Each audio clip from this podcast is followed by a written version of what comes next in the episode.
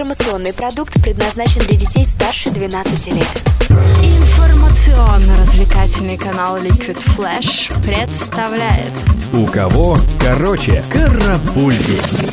Новости культуры.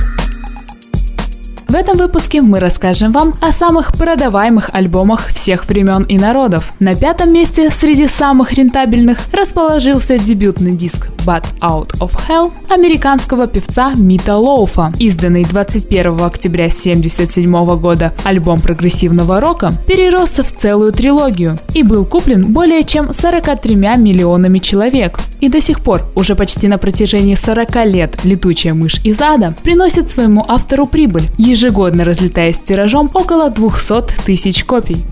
Выше металлофа в нашем чарте расположился саундтрек к фильму «Телохранитель», включающий в себя не только песни звездной Уитни Хьюстон, но и других исполнителей. Тем не менее, из-за главной темы фильма именно Хьюстон удостоилась звания «Большой молодец», а продажи в 44 миллиона копий считаются исключительно ее заслугой. К тому же, Хьюстон стала первой певицей, которой удалось продать более 1 миллиона копий пластинки всего лишь за одну неделю. Напомним, что в записи саундтрека также принимали участие Лиза Стэнсфилд, Кертис Стигерс, Алан Сильвестри, Джо Кокер и Сас Джордан открывает тройку лидеров самых продаваемых альбомов всех времен и народов австралийские рокеры ACDC со своей шестой международной пластинкой Back in Black. Это первый диск, выпущенный после смерти второго вокалиста группы Бона Скотта. В память о нем обложка была сделана полностью черной. Кстати, его кончина при очень порочащих рок-музыку обстоятельствах сподвигла критиков на мрачные прогнозы относительно ACDC. И именно в этот момент в составе коллектива появляется харизматичный харизматичный Брайан Джонсон. И за короткий срок записывается альбом, который покорил сердца миллионов и попал на почетное третье место рейтинга с 49 миллионами экземпляров.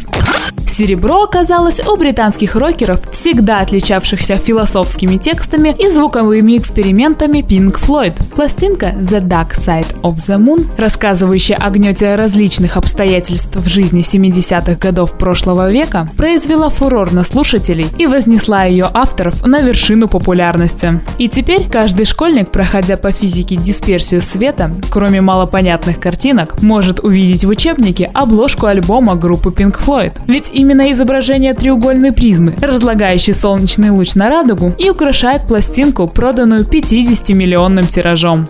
И, наконец, лидером среди самых финансово обожаемых с огромнейшим отрывом стал неповторимый Майкл Джексон. Его шестой студийный альбом «Триллер» вошел в историю как самый коммерчески успешный. 8 статуэток Грэмми, 7 премий American Music Awards и, главное, 110 миллионов копий. Вот составляющие успеха, который уже на протяжении 33 лет не может превзойти никто из последователей. Желаем и вам найти свое дело и придумать свой триллер.